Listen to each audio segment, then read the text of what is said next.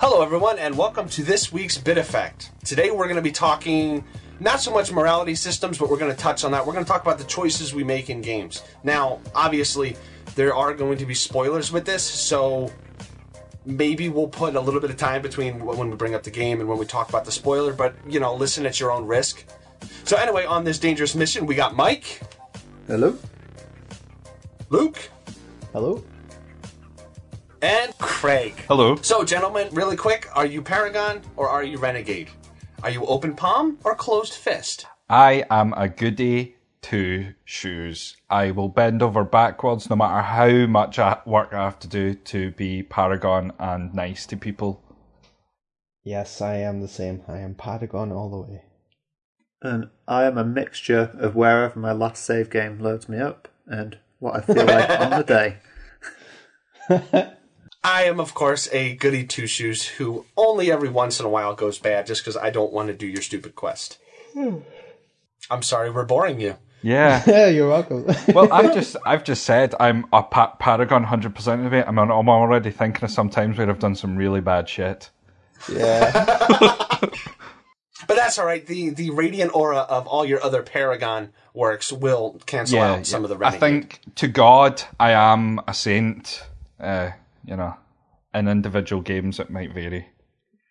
Oh yeah, there has been some games where I've uh, I felt obliged to play the other half after discovering what my decisions have picked. But uh, the majority of the time, I like to be the good guy, um, which is maybe a little bit boring. Nah, I don't think I don't think it's boring. It's not boring. You do what you want to do. It's your game. It's your life. Now, out of curiosity, for me, if you're playing a game, say, let's say Mass Effect, because almost everybody, I don't think Mike has played it yet, but almost everybody's played Mass Effect. Does do you play good because you know that's where the most rewards are? Or do you play good because you take each choice as they come? I mean, this is kind of a bigger conversation, but does the difference between the good rewards and the bad rewards taint how you're going to play, or is it all just this is what I would do? I think for my me decisions oh. are on you go I look. think for me Craig I think for me so I think my for decisions... me Mike, your turn. That's a good point, Craig. So we all like to be the center of our galaxies. That's the main point here. Yeah, I think Right, I think for me, Dave, in in that respect, I I always think that you're going to get bummed in some way, or you're going to have to grind, or you're going to have to do some a bit more work to be good. A lot of the time it feels like you've got to do a wee bit more. You know, if you're going to make that good decision, you've got if you, if there's a beggar in the street asking for ten, you know, bottle caps or something like that, and you give them ten bottle caps, you've lost ten bottle caps, and maybe you'll never get that back. Maybe you'll never reap the rewards, but you do feel good giving away that ten bottle caps. Although, sadly, with that example, most times it's give the beggar ten bottle caps and then opens up a quest, which means in that choice, being the jerk isn't really a choice. It's like, well, do I want to play this part of the game or, or not?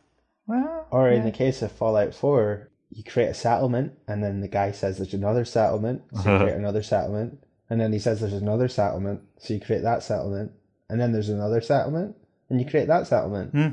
And then there's another settlement, and you create that settlement. Oh, hang on. Luke's, However, Luke's walked too close to Preston to, to here. Cut, I was going to say, to cut that off, only the first one has Preston. And that's all that matters. I just wanted his hat. So, so uh, let's take this back to the roots. Gentlemen, what was the first game you encountered a morality system or it, those important choices where you sit there for ten minutes and you think about it? What was the first time you ever encountered that? I can't remember. Well, thank you for that great answer, Craig. I'm glad we invited you. Metal Gear Solid. Uh, there's a part where you are, spoiler, if you've not played this twenty-five-year-old game, then I'm really sorry. There's a part in the game where you're captured by uh, Ocelot and you have the option to endure his torture to save Meryl, or you can submit to his torture and he'll kill Meryl instead of torturing you. So uh, mm. anybody with uh, broken thumbs will remember this game well, that you had to continuously tap X during uh it was maybe one of the first QuickTime events actually, um to to endure the torture for, I think it was up to five rounds. And I had the horrible decision of, is my finger going to make it through all of these? Is my thumb going to make it through all of these? Uh, all these it's horrible. Not the thumb, ex- it's the forearm. Yeah. It took me two or three attempts and a good fifteen, twenty minutes of thinking, I don't know if I could do this. Connor, my brother, could you help me? We did manage to do it, but we, we got out the cheap old uh, second controller that had the the button. You know, the some of the, the Mad Cat ones had that button you could press. Oh, the turbo button. Yeah, the turbo yeah. button. That's it. It's always good. You oh. bunch of dirty cheaters. I think... I never I never had a Mad Catz controller. I wasn't that posh. The first game that I can remember, thinking back, that had any sort of difficult decision, which wasn't really a difficult decision, was one we've already spoken about, I think, before we've spoken about it. I can't remember what we spoke about half an hour ago. But it was the original Bioshock. Do you sook, you know, the the life force, the atom, out of your little sisters, or do you save them? And I think it's something like, if you decide to save them, you get eighty Adam. If you decide to be not too nice to them and sook their life force out, you get one hundred sixty. And I, at that point in my life, my little thirteen-year-old self, I was like, I can't do that to you, little sister. I'm going to save you. And I think from then on, I've been that guy. Mike? I'm not I'm not absolutely sure exactly where mine stems from. I I do remember back in the day things like um, like Soul Blade, where you do a little button combo to get an alternate ending if you weren't happy with your character dying in their ending, which I remember from Mitsurugi. Um, or like in Resident Evil, there's, there's the character select, and it always felt a bit weird going with Jill, knowing that that was the easy option, then sort of seeing a slightly different play out of the entire game.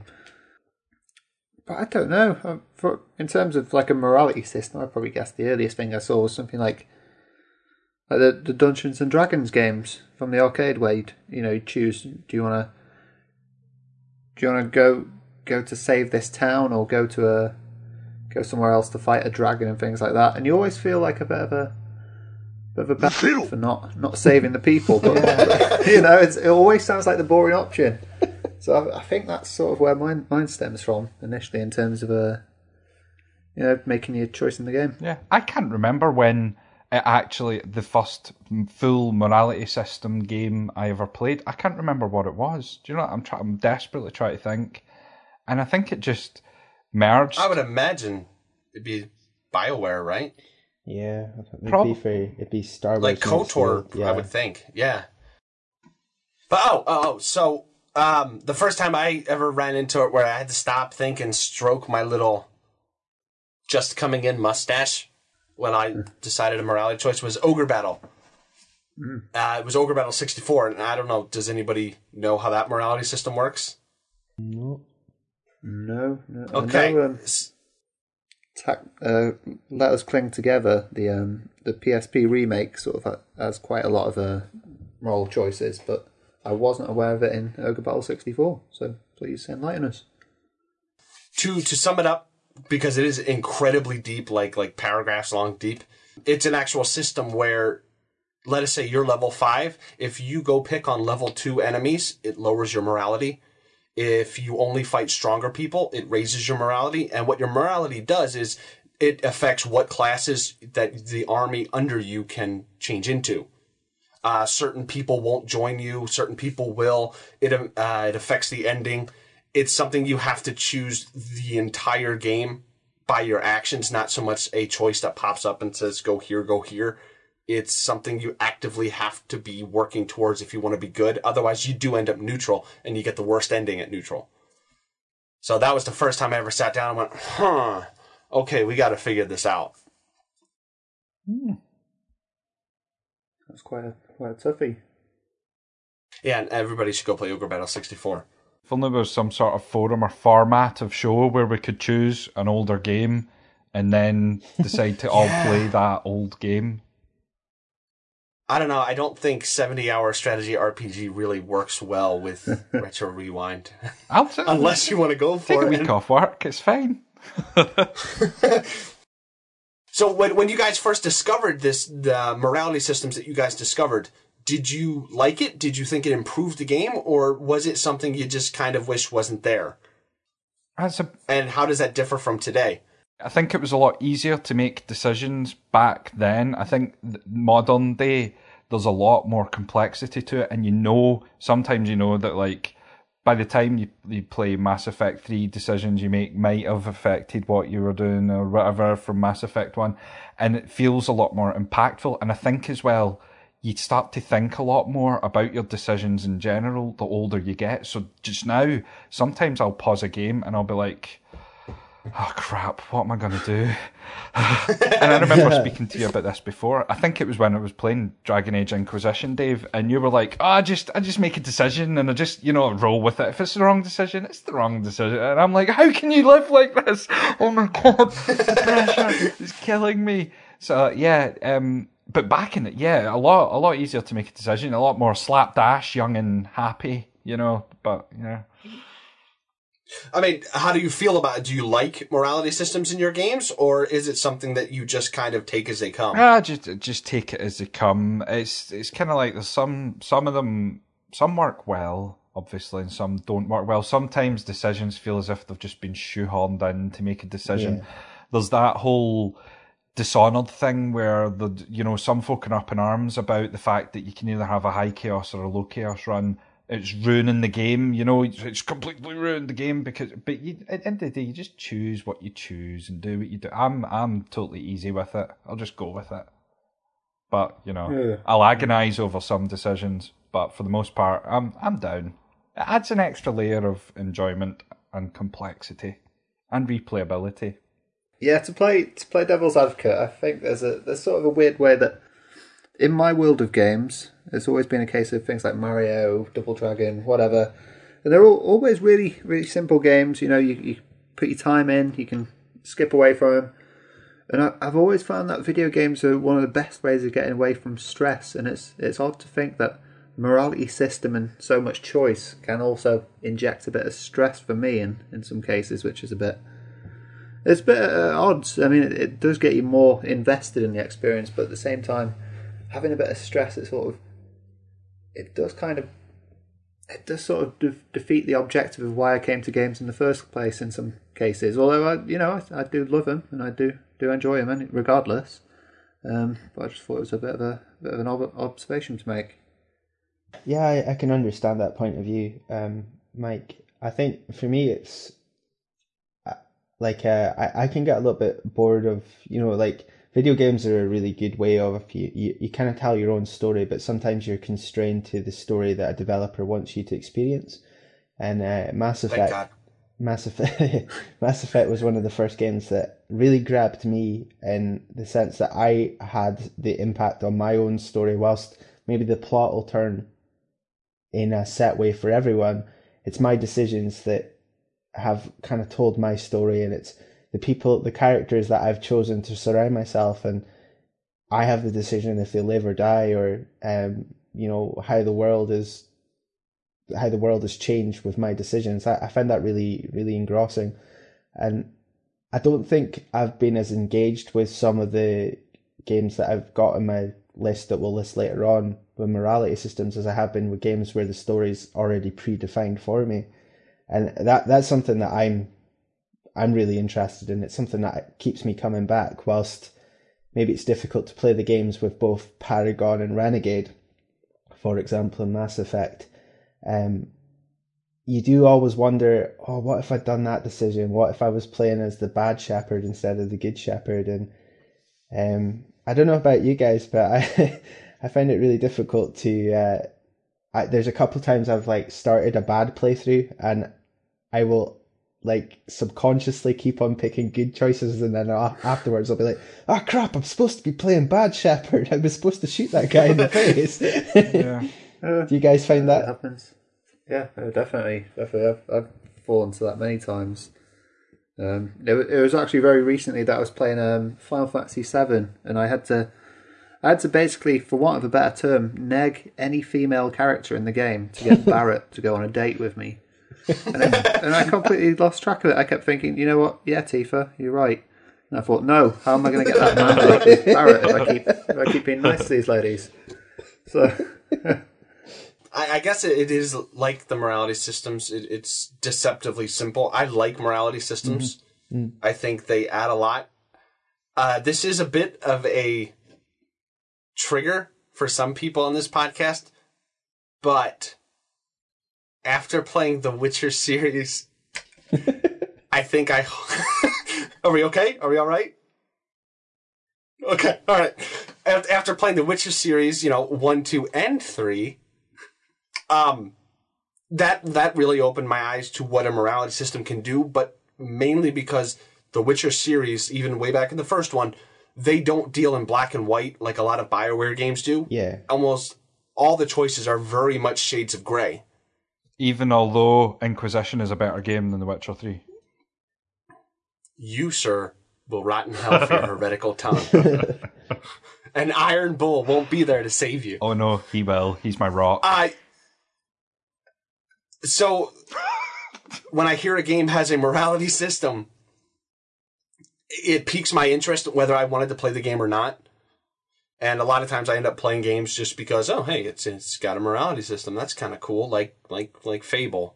Yeah. Uh, which is no no Witcher series.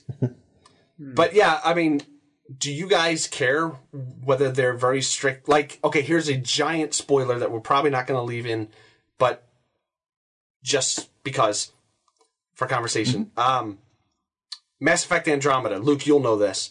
But uh, other, other guys, there's a guy who was on the Citadel convicted of murder.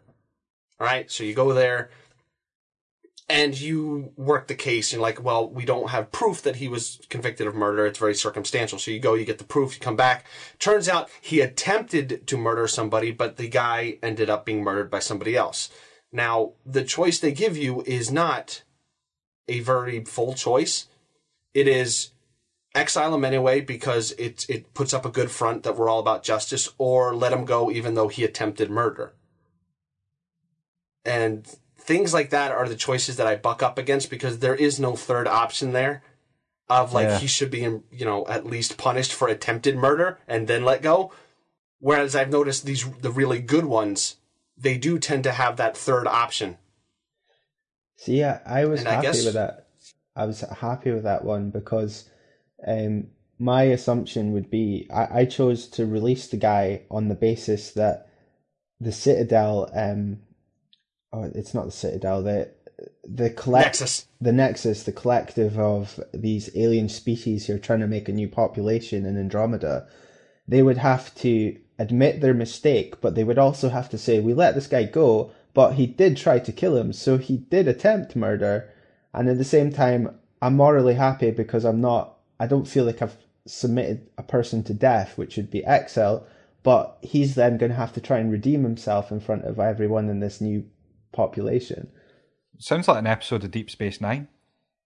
And then Worf came in. But yeah, Luke, for me, it, it was kind of because there should be that, well, he should be punished, just not for murder. Yeah. And and the way they made it sound, it sounded like it was a bad choice you made. Yeah. Of like, oh, you're being a bad guy. But um, now that I'm, I've talked about The Witcher, mm-hmm. what what is a morality system or a choice system in a game that you guys truly enjoyed? Do you have one you hold up like I do with The Witcher? Of like, this is where morality system worked. I I have two examples. One that I remember. In fact, we'll just go with one example and one that I remember from way back in the day of the old gigantic Xbox, and it was Double Agent. Remember Splinter Cell? And it was. I, I think that yeah. game got me right into sneaking and being good with things. And there's a bit in it where you're. Dude, your friend has been kidnapped and you're undercover. You know, you're a double agent, as in Splinter Cell, colon, double agent.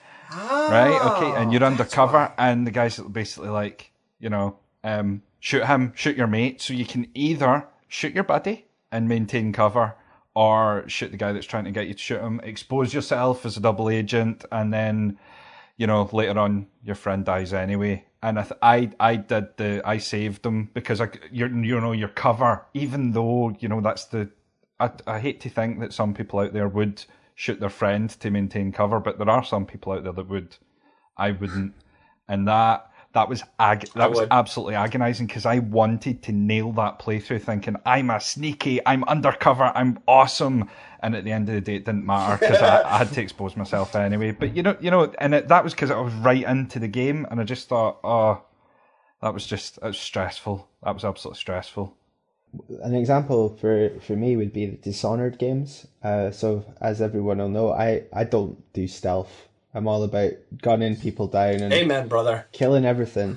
However, Dishonored has a weird system where if you play a high high chaos run, which is basically you've just destroyed everything, and it's it's the naturally it's the natural playthrough when you play without stealth, where you just kill everything.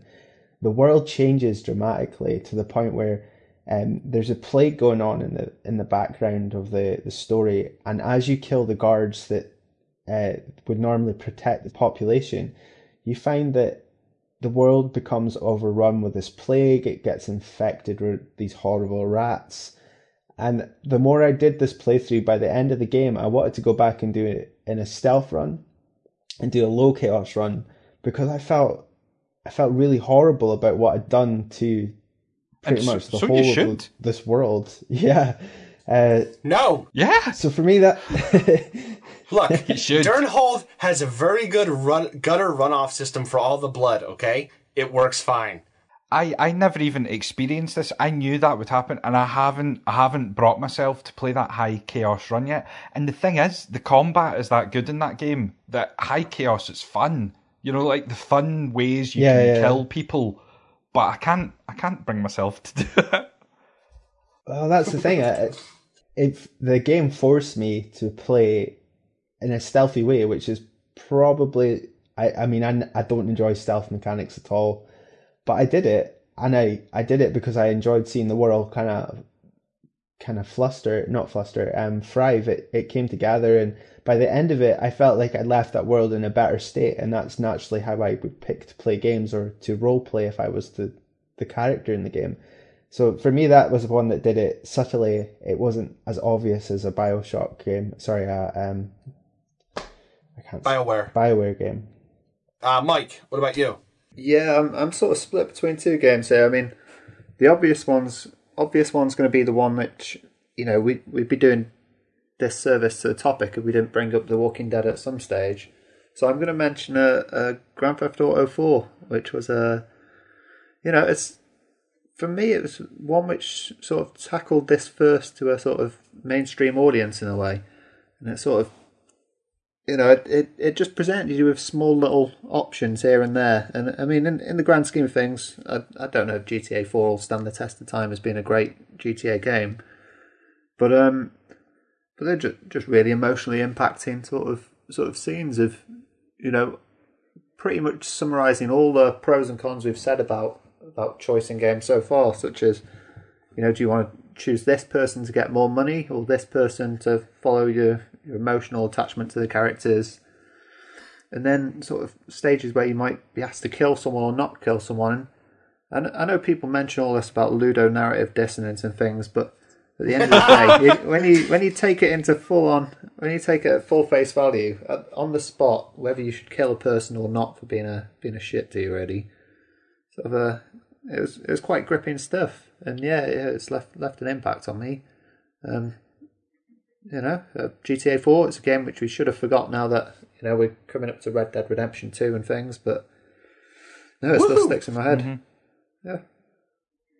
Now that Mike has used that buzzword for the first time on our podcast, uh, mark that down on your bingo markers, gentlemen.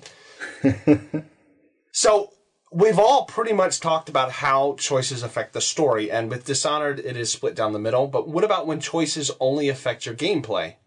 Like, um, for me, a big one was Dante's Inferno.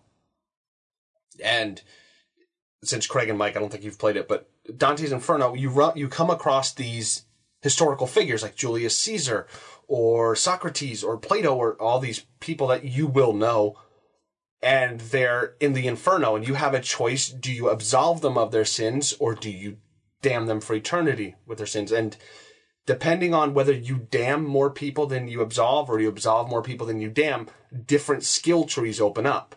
And that's pretty much it. It doesn't affect the story at all. That's all it does. Or um, a, a smaller note would be like Epic Mickey, and I think I'm the only one that played that. But if you if you use more thinner than you do paint, because you can choose to either wipe something out of existence or paint something around it and all that stuff, uh, just all that changes is your appearance. That's it. So, I mean, do you guys prefer if these choices are very story-based, or do you prefer if they actually affect something within the game system itself? I did like it in, I think it was Fable that you mentioned earlier, where your character would sort of grow into the appearance of, yeah. of how the moral system was reacting. I, yeah, I, same with I, Kotor. I yeah, it was the same with uh, Infamous as well. Your your character would... Oh, good point. Your character would change to uh, a red lightning if you were going bad, or blue lightning if you were going good, but you also got different skill trees appropriate to each, which... Uh, Yeah. Opened up the door to playing the game a second time as well, you know, to, to see how it felt on the other side with the different powers, because they were all completely different. Is that something you like, or does that bother you when, some because of the way you play the game, something gets locked off? The completionist of me likes it, because uh, I normally try and, you know, get as many trophies as possible, and a second playthrough is normally accustomed with that sort of yeah. playstyle. But I wouldn't do it in a huge R P G. Like, I'm playing Dragon Age Inquisition at the moment, and there's no way I'm going to play through that twice. Uh, so I would be a little bit annoyed if that was to take place in a, a fifty to one hundred hour game. Craig, what about you? I'm I'm struggling to think of a kind of subtle appearance changing, and I'm sure that I, I have played something like that, but, you know... Well, not just appearance, but also, like, skill trees yeah, and things like I, that, like know, Infamous or Dante's Inferno. I'm drawing a blank. I've never played Infamous, I've never played Dante's Inferno, and I've never played Epic Mickey. So I can tell you what I've not played. If I think of something, see, in about fifteen, twenty minutes, when I think of something, I'll go, ah! And then... We... All right, just just blurt yeah, it out. Yeah, I'll just blurt it out, and that'll that'll be it. Not for the first time, I think each of us has mentioned, you know, playing one path and then going through the other path. Uh, I haven't mentioned it because I don't do that. Doesn't it, does it bother you guys when you get to see behind the curtain? Like, for instance, let's take a good example. Um, Dragon Age, because three out of the four of us have played it, but you'll get it, Mike. Let's say you decide you're going to play good as your first run. You see all those options for good, and you have a good time. It's fun. You then decide to play a bad playthrough, and then you start to realize that those bad choices aren't actually that different. I mean, personally, uh, every game, uh, Mass Effect, Dragon Age, KOTOR, all those games that have these big moral systems, I've only played once. And I, I put a time limit on ten years. I won't play them again for ten years when I forget everything about it. But I, I did it once with Jade Empire. I went through, which, by the way, is, is my favorite BioWare game. If you haven't played it, you need to play it. Jade Empire is great. But I went through as good, and then I decided, yeah, I really like this. I'm going to go through as evil. And about halfway through, it, it's when the curtain kind of fell, and I realized there is not much difference to this at all. And I ended up kind of souring on the game. Has that ever happened to you guys? I, th- I think I'm in the same boat of, as you there, especially with thing, uh, Mass Effect style. I... Um... I only played through them once, and I wouldn't. I still wouldn't play through any of them again. I think I tried to play Mass Effect again, the first one again. Uh, I think I punched a reporter. Is the Mass Effect one the one where you punch the reporter? Yeah, yeah. I felt horrible after that. Although, you know, what what can you do? But I I couldn't. I I just couldn't do it again, because I found myself wanting to make the same decisions again because I felt good about them. I'm I, I'm not gonna I'm not gonna play anything twice. I'm not I've not even played my High Chaos Dishonored or anything. I'm not gonna do it. It doesn't suit my play mm. style. I'm not. I don't want to ruin. Well, I mean, like let let's say. Okay, okay. So it's not so much that you see behind the curtain of, wow, the good and bad isn't that different. Yeah. It, it's more just the I, I just don't want to play it yeah, again. Yeah, I I think yeah. I'm I. I wouldn't feel disappointed if it wasn't that... I wouldn't be surprised if it wasn't that different, because, you know... It's not a lot of the time. It's, there's there's got to be some heavy limitations on this. Something that has, uh, God knows how many endings. Like, Heavy Rain has seven endings, and you could go through that a few times and not make the same decisions, and other people die. At the end of the day, it's just logic. And on a game that's fifty, one hundred hours, there's only so many paths that you can program in before... It's all it's all yeah. the same. So I'm, I wouldn't be surprised by it, which is why I, I wouldn't bother with it. Heavy Rain, played through a few times, easily. It's, it's, that's not a problem. That's a short yeah. game too. And I think because it's short, there's there's more paths, there's more branching, and it and it works a lot better. I think the longer the game, the more linear it's going to be with the, the fake decision making. Yeah. And and all you've got at the end is a different video spliced together. I think uh, from all the different options. On the on the Heavy Rain, I think um, uh, Until Dawn did it very well with the splicing yes. paths. Yeah. That did very well. Um, but yeah, like like you mentioned, the whole splicing together from different footage. A lot of games like the original Fallouts kind of did that, where it was like, do you save Nuketown? Do you not save Nuketown? Mm-hmm. That was the name of it, right? With the, the, the bomb in the middle? Uh, was it not Megaton? Megaton. Megaton, yeah. There we go. Ah, yeah. Good man. But yeah, so so your ending was more or less just uh, an update on each of the choices you made, and they could just shove in, you did good, yeah. you did bad, and then the next one... Oh, well, The Witcher does that too. The Witcher does that, does too, that to at, the, extent, at the end but... of it. You, you do get just a, a set fit thirty seconds of, such and such went off to live a happy life selling flowers yeah. by the roadside. And... I, I do like those. I like those, especially when since everybody ended up with Triss. Anyway, Luke, what about you? Yeah, I, I mean, I, I don't like... The BioWare games are maybe a bad example because they're very grindy. There's a lot of... I mean, a lot of the things are the same. You, you you have to fight through a dungeon to get to the choice. So doing the dungeon twice to get to the choice twice, that doesn't appeal to me. But games like The Walking Dead, I uh, I tried to play that being a jerk instead of being, you know, like the compassionate father figure. And I found my decisions made no difference at all, and that really broke the game for me. Um, like it's maybe like a shortcoming of the Telltale games in general, but I don't know if any of you guys tried to be um, Dick Lee, but uh, it, it turned out pretty much, I mean, your decisions didn't seem to make any odds to the game at all. Everything seemed to just click into place on the final chapters, um, which, it, it, I mean... Yeah, other than who lives and who dies. Yeah, I had a good time with that game when I was playing. I, I played it through it three times, uh, two times as good and one time as bad, and I, I really enjoyed the game, but there there isn't enough difference for there to do the, the replayability. Um, beyond it just being a great game. Mm. But do you not think that's something that might have been affected by the illusion of having played it multiple times? I mean, I, I played it once and it felt like every uh, every action I took in that felt significant, even the actions I didn't take. Oh, yeah, you know, like yeah.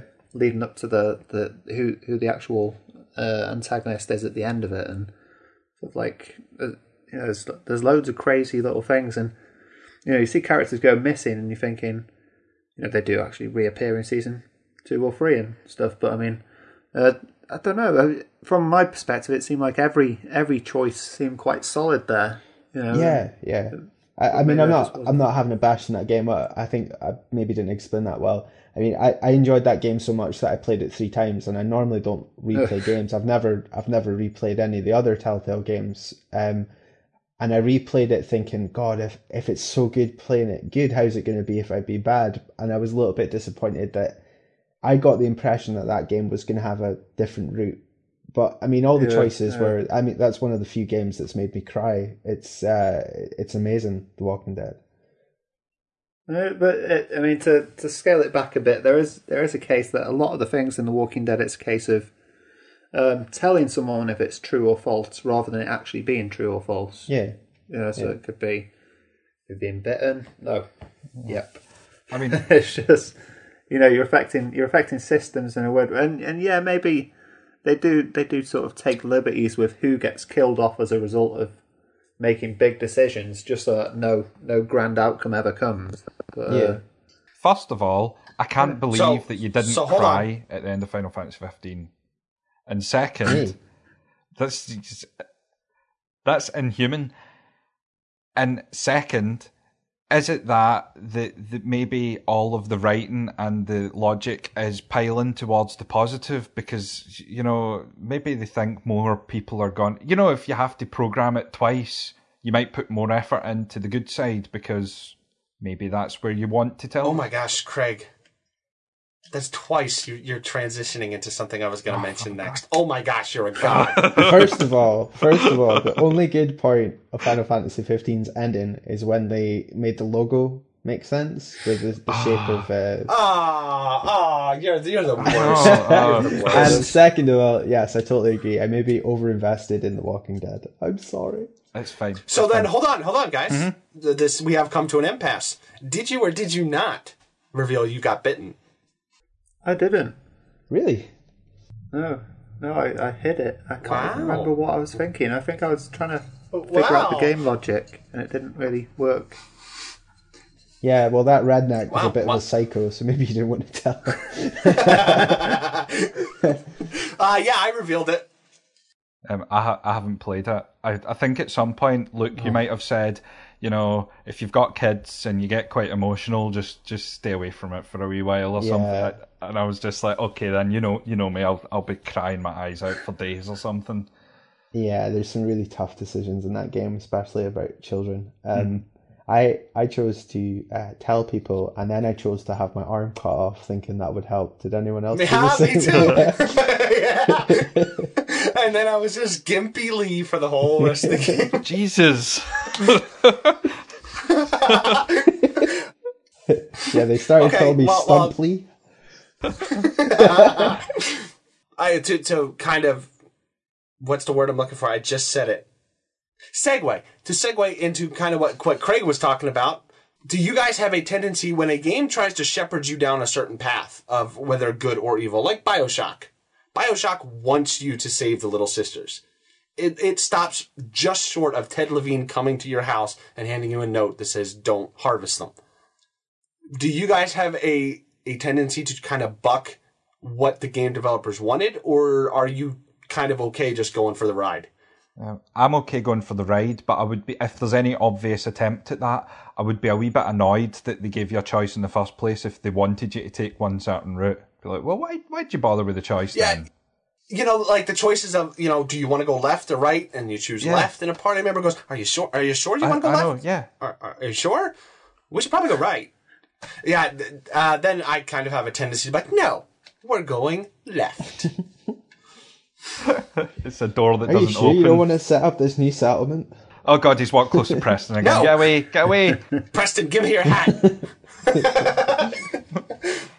this, this is a good way to explore how we actually play games. You know, a lot of times when I play something like, say, Devil May Cry, when you go to a logical door, which you know is going to go onto an area which which is completely locked off from where you were last, I never like a lingering chest hidden behind me. Just like I don't like to know what was to the left, which I'll never see now. You know. It's, uh... Oh yeah, that drives me insane if I accidentally go down the critical path instead of, of the side passages first. It's like oh.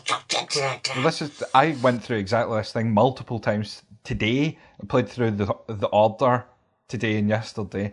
And so many times you get to a point, you're underground in a tunnel, there's various paths, and some woman's like, help me push this minecart out the way. And you know that it's going to cut to a cutscene, so the first thing I do is turn around and walk the other way. and, and you always get this wee quip, what's taking you so long? I'm exploring, I'm looking for phonographs. Leave me alone. I mean, we, we technically break the logic of these games anyway. so... I mean, oh, the, yeah. The moral system is that a man in an apocalypse is going to walk away looking for a, a candy bar instead of saving someone who he knows he, he's got at least three minutes to rescue. Look, that guy can't be assassinated. I need to get that sea shanty. I need it. yeah, I'm, I'm struggling to think of a, uh, an example, to be honest. But yeah, I'm, I'm one of those people that also will turn away from the critical path, like, oh, there's a boss behind this door. Well, let me go explore all the corridors that I missed. I'll be back in thirty minutes. Yeah. We've all played Bioshock, right? Mike, you played Bioshock. Oh, God. Um, not I've again. not heard of it, actually. Is that on the N sixty-four? I'm using this as an example. Yep. I'm using it as an example. And we all know that two's the because worst. Because it, it's the only one I can think of. I completed it about a week after best. it first came out on the P C. Good man. Okay. So, so Bioshock, right? And I'm not harping on Bioshock, it's just the one that we've all played, and pretty much everybody has played. Pretty sure my kid has played Bioshock. But what about in games where you're punished for making a choice, which is, would be Bioshock? Like, you do have the choice to harvest or save the Little Sisters. But it turns out, if you end up harvesting the Little Sisters, you get way less. Now, yeah. if you know about this beforehand, that will color your choices, right? Like, if you know you're gonna get you're gonna get more Adam, you're gonna get more uh, tonics, you're gonna get all these different kind of things. If you go good, is it really a choice to go evil then, or is it just pfft, uh, whatever? I'm gonna get the thing that gives me the most. I'd be the opposite. I'd be like, well, you know, if it's just going to get me twice as much of this thing, I'll just, you know, I'll be a wee bit more frugal with my usage of this thing, mm. you know, and I'll or I'll save twice as many Little Sisters. I'm I'm not I'm not going to make a bad decision for personal gain, Dave. Well, no, no, no. You'd be making a good, good, a good decision for personal gain. Hi. Because, well, let's use another example of something nobody's played. Uh, Lords of the Fallen. I think I'm the only one that played it, right? A little. Yeah, I played enough. Maybe an hour. Yeah. Okay, all right. Well, there is a bit of a choice system in that, but it's a choice system that hurts. And I really wish more games would do this. Like, say you come across a man who's, you know, dying, and he says, I need a potion. Can you please give me a potion? Now, you only have five potions. They're like Estus Flasks if you ever played Dark Souls. They regenerate, but you have a max cap. And if you just do the unconscious, yeah, good thing, here, take the potion, whatever, I'll just refill at the bonfire, you actually have to give up that potion slot for the rest of the game. Whoa. To help that N P C. And see, I, I guess in life, I'm, I'm of the opinion of generally, when you, if you want to do something good, it's going to hurt. Like, something is going to hurt. I, I don't like where the evil path is always, ah, oh, you get more up front, and you're not really hurting anything. And then the good is always, well, you don't get anything now, but later on, you'll reap the rewards. Mm. Is that something that bothers you guys?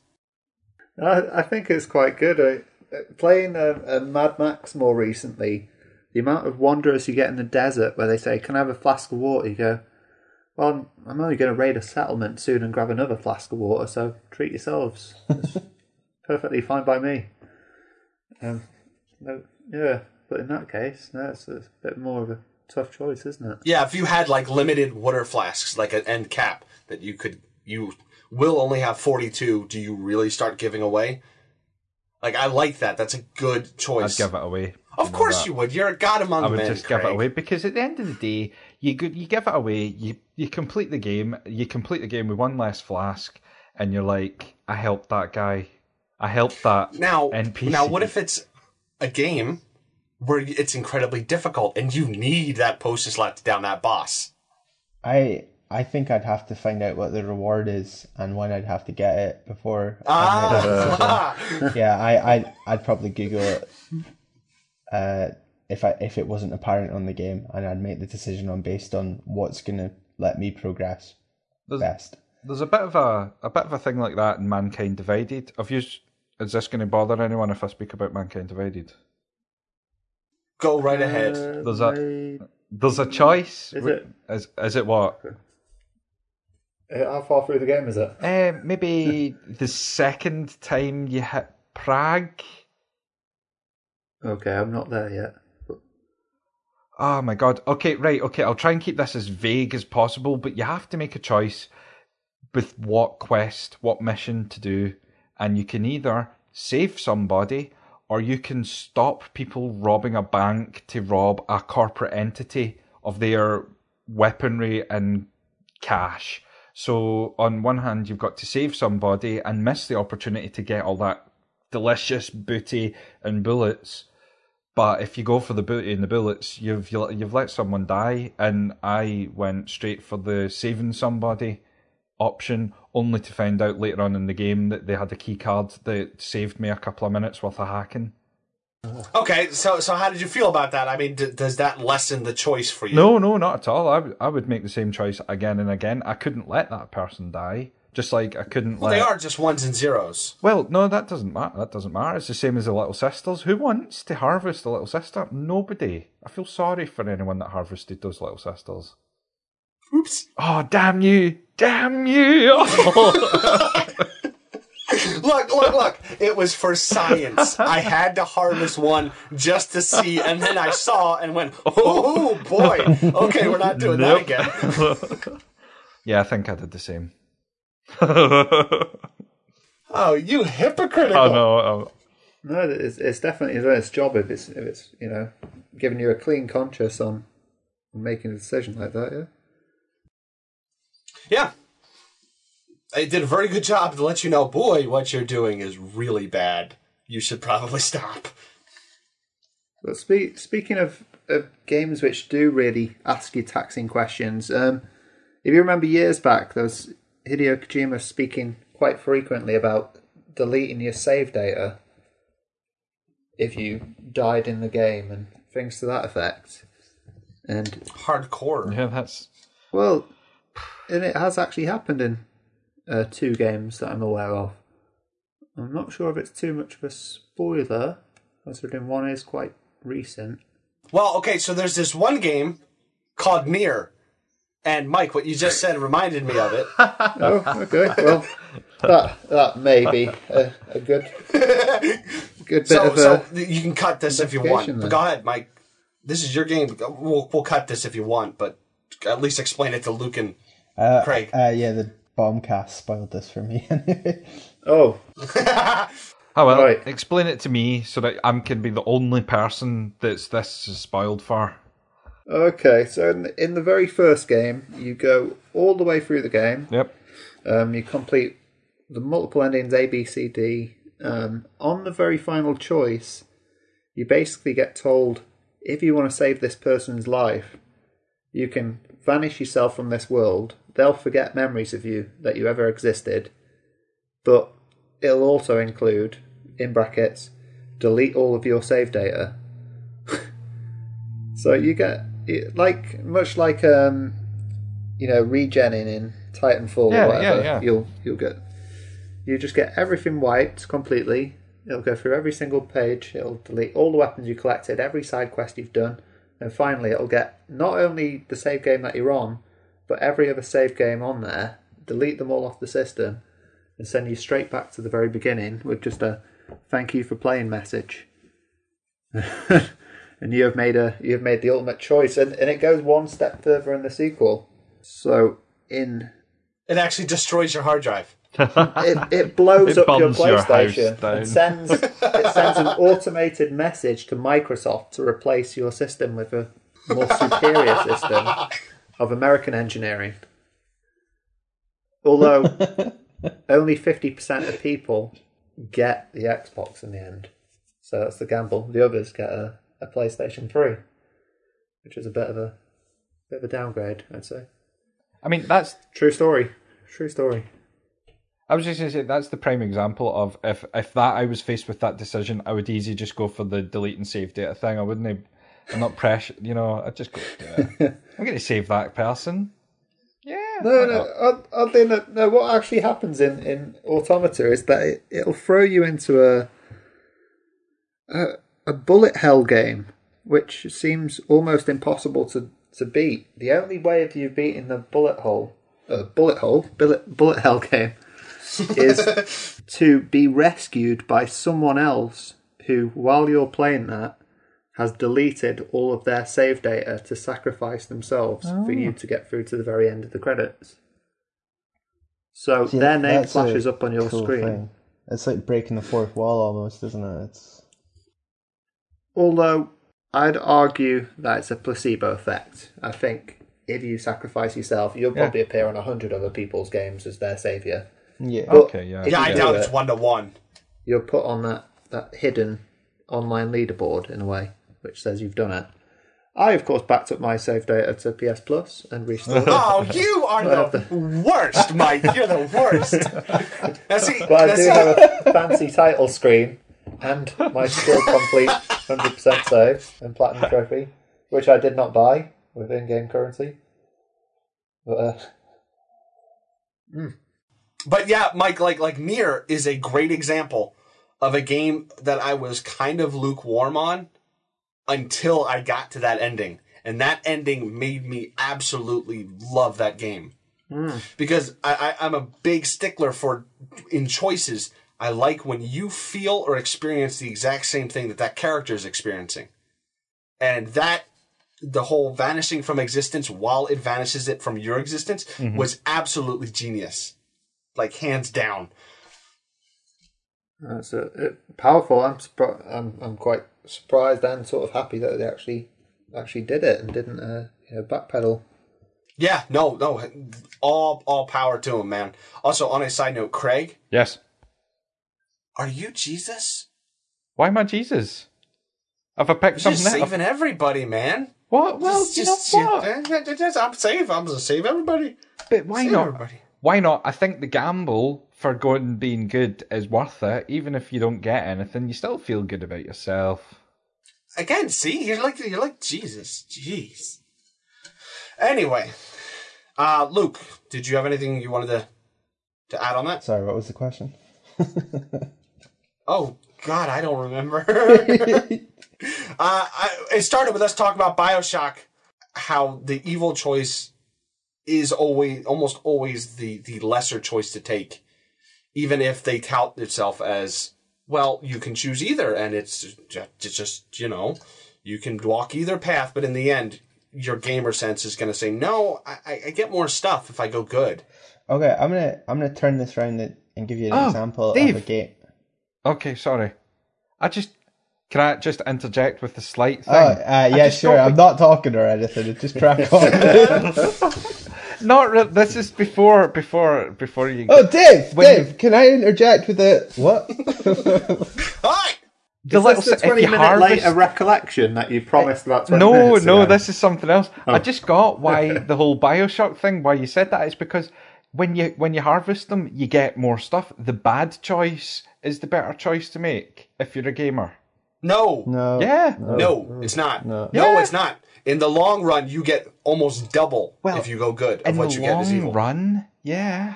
Well, you what? Are, well, are you going to play the game till you get to the first little sister and go, all right, this is it, I'm done? No, you're going to finish the game. No, but at that at that specific point in time, you're like, you or you could be like, someone somewhere could be like, oh, hoop it, I'm just going to take all the stuff. Yeah, but like Luke said, you're going to Google it. Yeah. You know you're going to Google it.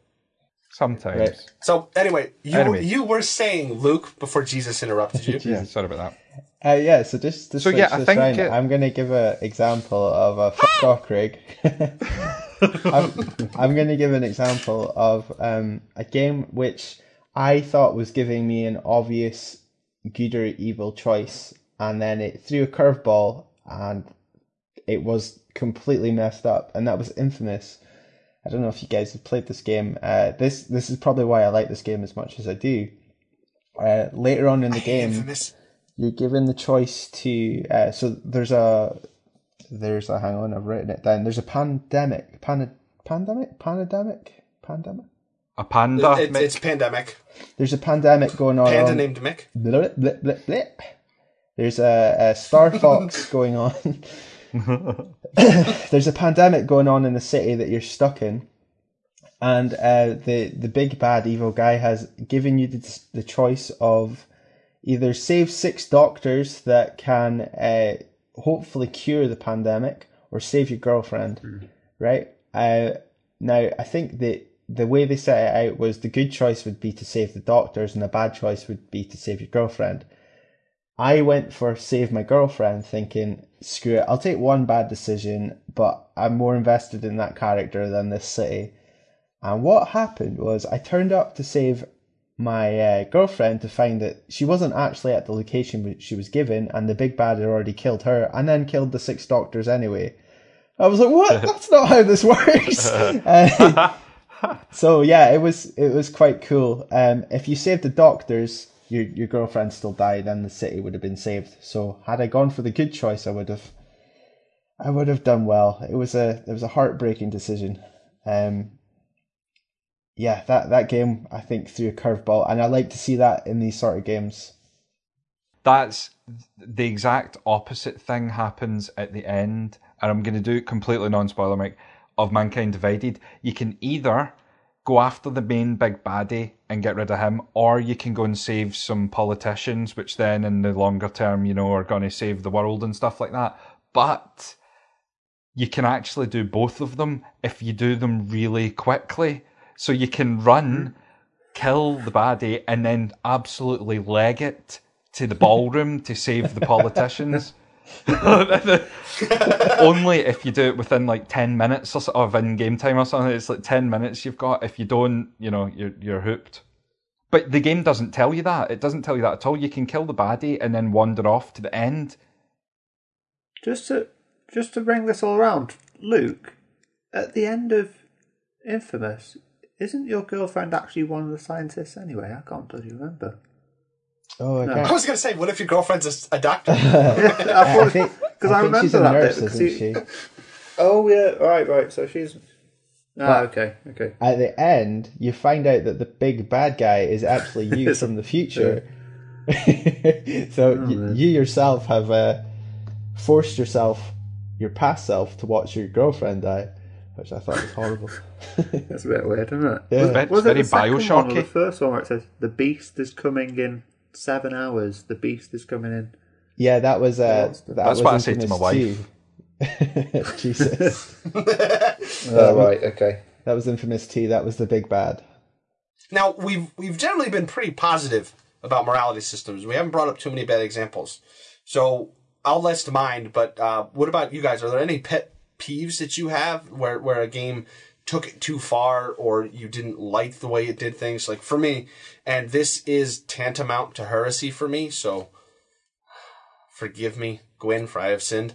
Um, Demon Souls. They have a morality system in there, but it is so obscured by everything. There's a thing called character tendency and world tendency. If you do good things like killing bosses and stuff like that, your character tendency moves towards white, as well as the world. If you kill N P Cs, if you, um, you know, kill somebody for their gear, all that kind of stuff, your character tendency moves towards black. And what this does is, depending on what your character tendency is and what the world tendency is, it changes. Now, the tricky thing here is that the world tendency is an aggregate of all of the players in the entire game. And it made it, while that's a very cool idea, it made it so difficult and so obfuscated that it, it might as well have not have been there, and it was nothing but a hassle. Although there is the, um, the like, events where they set it up to just be yeah, one they tendency do. For a day or two and things, didn't they? Yeah, like Valentine's Day. They uh, on Valentine's Day, they made the whole, uh, the world tendency white for every place, and then I forget what day it was that they made it all black. Like I think it was Halloween that they made all the world tendencies black. And it, it's a great idea, but it just it was too much. And then on the opposite end of this system, you got things like Wasteland two. And Wasteland two loves the idea of a choice, and everything is a choice. I mean, it's it's just somebody knocked on the door. Do you answer it? Yes or no? If you answer it, do you reply by saying okay or yo? You know, they, they just there were just so many choices. And when you have that many choices thrown at you, you kind of don't notice what's important and what's not. Mm. And I think that's a that's another bad way to do it. So what do you guys think? What are some bad examples where you just bounced off of it? I've I've got one from Dishonored, the first Dishonored. And it's in my non-lethal, obviously non-lethal playthroughs. Wait a minute! What? You just said that was a good one you liked. It, no, no, it's Not a good like one a that I liked. Half hour ago. But it's a bad, bad thing. It's okay. A bad thing. And it's when, I don't know if you remember, but if you're playing it non-lethal, the only way to take out one of the targets without stabbing her is to kidnap her and deliver her to a rapist. Oh, the three sisters. And it, they, you don't know he's a rapist. I mean, it's kind of implied, but for all you know. No, he is. He is. And it's like, I'm doing, I'm doing this, and I'm not liking it, and I'm, I'm going, for, I'm going with it. I felt so. It's good. It's a, it was a good kind of like. This isn't a good thing, but it's, you know, I had to do it type thing. I was, it was horrible. That's a very small scale compared to, you know, like what you just mentioned, but that was that was my why did they do this to me moment. Well, I mean, he just said he loved her a lot. And a lot. In time, she she could learn to love him too. I mean, sure, she might be in a basement somewhere, but remember, you did that. You did it. Good job, Craig. Because you couldn't kill anybody. You just had to save everybody. How? Oh, yeah. Yeah. It was a very Jesus move, wasn't it? No! But, uh, Mike, Luke, I mean, is, is there a game where the morality system, you just hated it? Uh, well, I always thought, um, like, look at branching... branching games, like a, a lot of it all seems to come a lot from the visual novel side of things, and um you know, my, my favorites there were, you know, the the Zero Escape series and sort of uh, Steins Gate even. That's that's a really good one. Um there's not really much in the way of, well, there is a bit in the way of morality choices, although they're all just pretty much oddballs, so you have to roll with them the best you can, uh, for me quite well. But um I thought Hatful Boyfriend, which is a really, really odd game, um, that was the sort of thing where if there were choices that I was going to get invested in, I wasn't paying much attention to the story, because the story is just absolutely... It's not like Phoenix Wright funny, where there's a there's a there's a an odd narrative to follow if you pay careful attention, but it's just there didn't seem to be much planning in the way there for me to even be aware of what was important to me. So when I came to the choices, I'd just be, you know, pressing whichever one looked like, you know, I'd, I'd think, which one can I read the quickest out of these two? Or which one's got more of the letter A in it?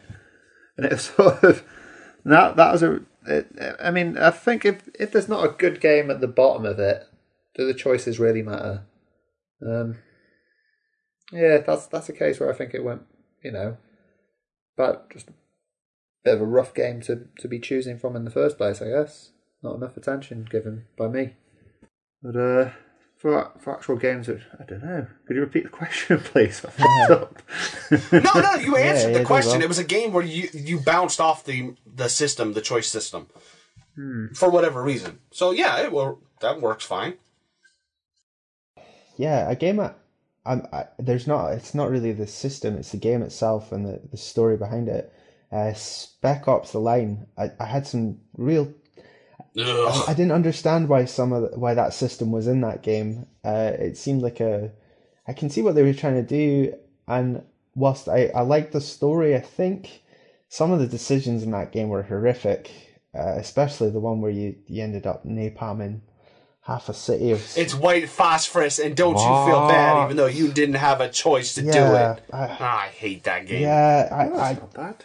It, what, well, that's it... the thing. I liked the game. I just didn't like the decision parts of it. You know, shoot this prisoner, shoot that prisoner, or fight loads of people. It just...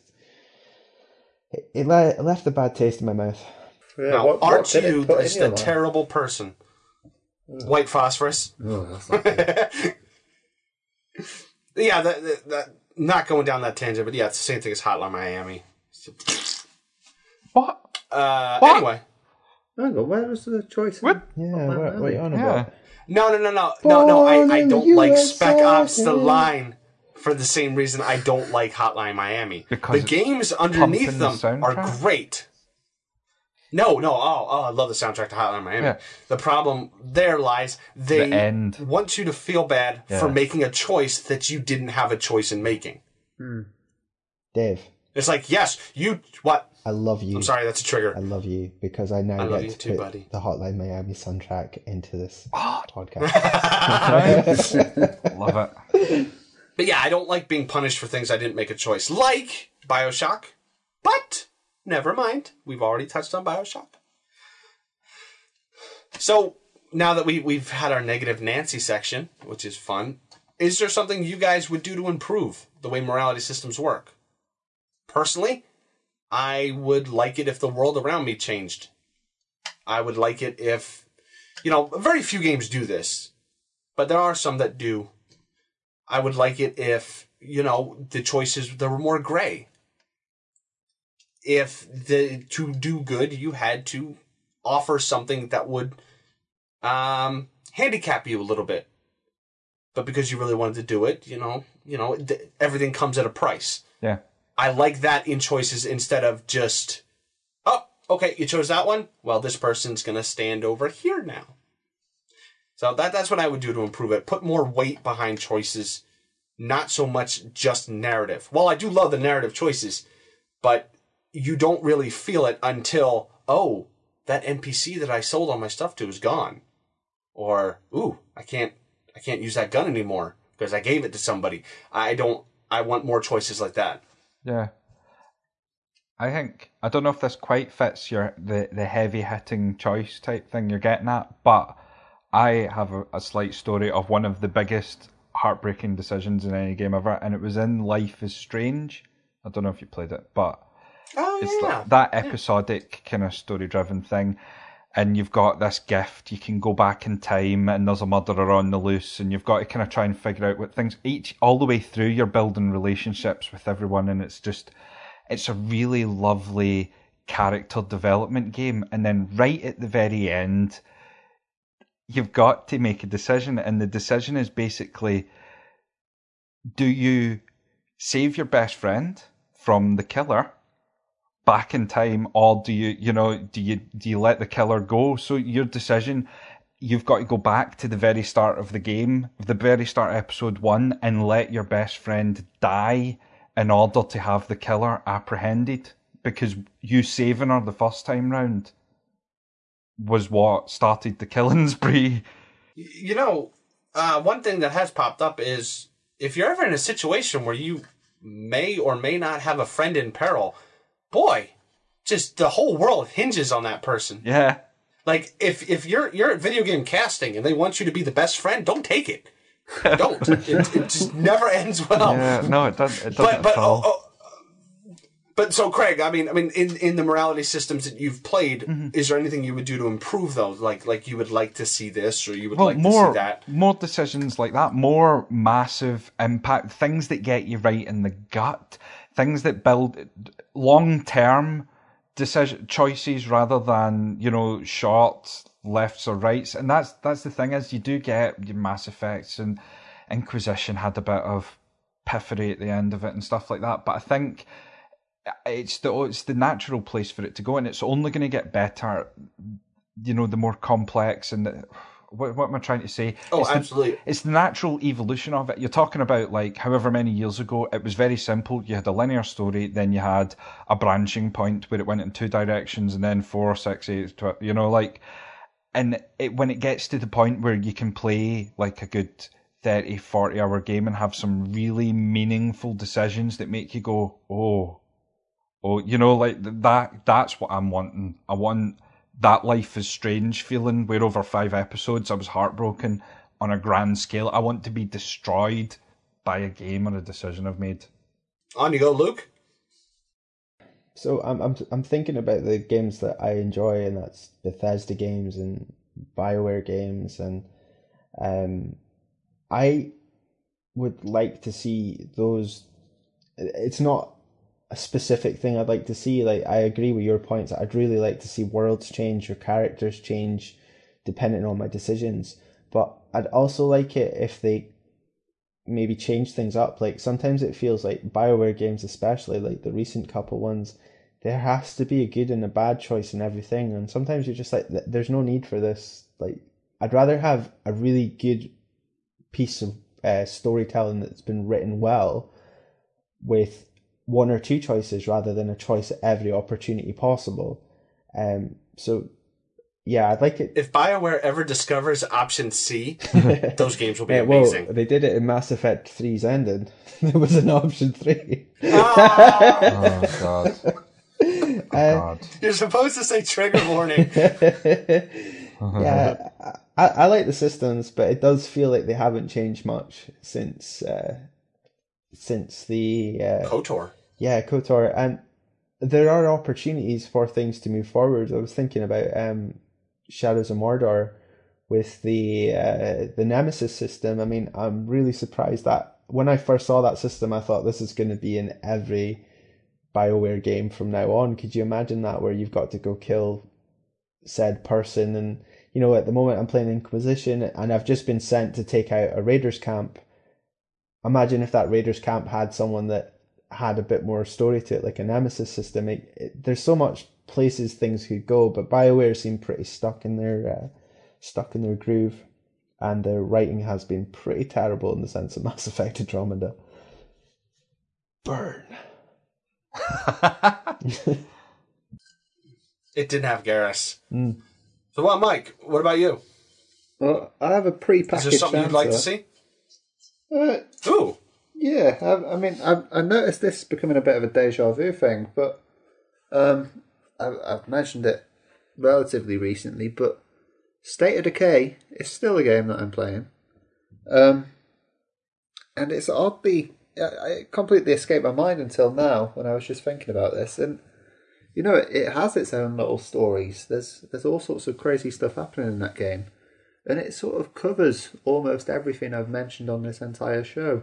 Um, luckily, it actually has a sequel due um, relatively soon, I'd presume. Um, but yeah, that I think that's got the sort of ideas in mind for, for what I'd like to see next. You know, the whole um, bump into a, a ranger in the middle of the land, you talk to him, although you might have the influence to have him run with you for a while. If you do a little task for him, he might join you. Uh, sort of like creating little communities around. As I said the, the last time I mentioned it, it's the, it's the game I wish I'd I'd designed myself at some point. Um, and yeah, I, I mean, it, you know, they're not they're not there yet, and it is quite a rough sort of sort of game. But um, no, that's that's where I sort of I'd like to see things heading. To be honest, um, it's just surprising that it never crossed my mind until this this moment in time. So uh, completely off the radar, but it's there. What game was that? My headphone fell out. Oh, State of Decay. Oh, State of Decay, yeah. Steak Day. Um, no, I mean, I've, I've, have any of you even uh, played State of Decay? Yeah. I played it for like ten minutes. I wasn't a huge fan, mainly because of zombies. I, I, whatever, zombies. Yeah, I, I played it. I had a good time with it. Oh, cool, cool. I was just, it's just if you, you know, if you create your own little story off it, it's go into a camp, meet people, see mm. them all die, bump into others. Maybe this guy will join you, maybe you'll die, and then someone else will replace you. And then it's like, oh, that that guy's just randomly walking around. What's he up to? Is he is he on your side? Is he maybe with the army and things? You know, there's a, I think there's an untapped world there, really, and we'll we'll probably see in the future what what that world's going to be like when it's fully materialized. Yeah, hopefully. So I can't wait. Okay, so so we're going to start bringing this to a little bit of a close. Uh, just a little bit behind the curtain. Well, when we were starting, I was going to talk about the first game that uh, you know kind of really offered choices, and um, it, it was a bit of a, a Google fest to try to find it, and I still can't get a concrete answer. From from what I can tell, it's either Wizardry, Ultima, or Wasteland, depending on you know. I think Wasteland is, is the closest to us in what we know now is like the BioWare model. Mm. But I do but, I do like the name it, Wizardry, it, so maybe we'll go with Wizardry. Wizardry is a very hard but fun game. But in the end, guys, a thought occurred to me. And you know what? Long before there was video games, gentlemen, well, maybe not long. Okay, so close. There were Choose Your Own Adventure books, and um, there was D and D. Oh, yeah. And let me just say, God bless D and D, because now we can have conversations like this. But um, we're gonna we're gonna close out this show with, you know, a couple of our recommends, you know, games we really liked. So have at it, gentlemen. Well, okay, I'll I'll start if you'd like, David. Oh, sure, Michael. Thank you, thank you. I'm gonna jump right on that, and I'm gonna say keep it to three or four. Three or four. Three or four. Oh, okay, okay. Well, um. I'd say try uh, try Steins Gate, try the Zero Escape series, definitely, because that'll keep you on edge for ten minutes before you even make your decisions. Um, I didn't even mention it, I'm surprised at this, but I'd, I'd probably say try Catherine just for its just for its story side, even if the puzzles don't really truly get to you. Um, And go on, I'll take the obvious... In fact, no, I won't take the obvious one. I'll say try the Stanley Parable, because that's another one I didn't mention. It's it's quite quite powerful in what it does too. Mike, just before you finish, can you give us one of your hardest decisions you've ever had to make in a video game? Or one oh, of the, that's quite a de- easy. That's, a decision that's, that's, easy. that's left you feeling really crap after doing it. Uh, well, it's a huge spoiler, but in Zero Time Dilemma, you're left with the task of whether you want to incinerate someone or have someone be shot in the head. And the two different people who can see each other at the same time as you're st- stood there making the decision. And oh. I can't remember if you even had the option to do nothing, but it did leave me sat at, my, sat at the screen for, for at least ten minutes. Jeez. It was pretty brutal. Yeah, it sounds yeah. pretty horrific. Especially after you spent so much time with those characters. Oh, I spent games before with them as well. Mm. All right, Luke, what do you recommend? And give us your toughest decision. Um, yeah, I would recommend uh, the Mass Effect series is obviously one that I've spent a lot of time with. Um, even though I didn't like three too much, they are great games. Um, some other ones I would recommend would be Until Dawn. Uh, I had a really good time with this game, um, and I'm not a big horror fan, but I played it with my wife, and uh, it it became more of like a... how can we kill these people and stuff. It's uh, it's got some it's got some really fun mechanics in it, and it, it's a lot of fun, so I'd really recommend that. And um, just to throw a little bit bit of a curveball, everybody says The Walking Dead is a really good game by Telltale, but uh, uh, so is The Wolf Among Us. It's a really, really, really good Telltale game, um, so I'd recommend that. Uh, My wife agrees. Mm, nice. Uh, one of the toughest decisions... She likes that more than Walking Dead. Yeah, yeah, me too. Sorry. Yeah, me too. Uh, it it's a great game, um, so much so that I bought the comic and then never ne- never read it. One of the toughest decisions that I ever had to make. Um, well, there's a few listed here, but I'll I'll give one that nearly had me in tears. Is in uh, the end of Walking Dead. Um, Lee has been bitten. Uh, he's made it back to Clementine, who's uh, just spotted her parents are dead. Sorry, this is a full spoiler. And uh, she has the horrible choice to um, handcuff Lee to a radiator so that when he turns, he won't come after her. But you have the decision to either make her kill Lee after he's gone or just leave him be. And I found that really difficult. You've spent you've spent so much time, you know, helping this little girl through a tough time in her life while the world's just completely fallen apart. Everything around you has gone to shit, and then you've got this horrible decision of, are you going to let her t- are you going to become a walker yourself? Uh, it was it was heartbreaking, so um, I sat for a good while on that one. One word, sir. Kapow. Yeah. Craig, you're up. Oh, God. Uh, right, recommends. Oh, God. Awfully obvious, but you know, if no one's played Bioshock by this point in their life, they should probably just give up. Um, oh God! Or System well, Shock. Yeah, uh, Human Revolution. I'd start with uh, if you've not played Deus Ex Human Revolution, play that.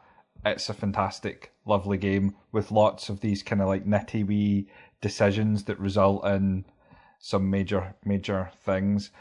As Luke's already brought up a couple of times, Inquisition, few decision points in that. Blackwall, you broke my heart, you dirty bastard.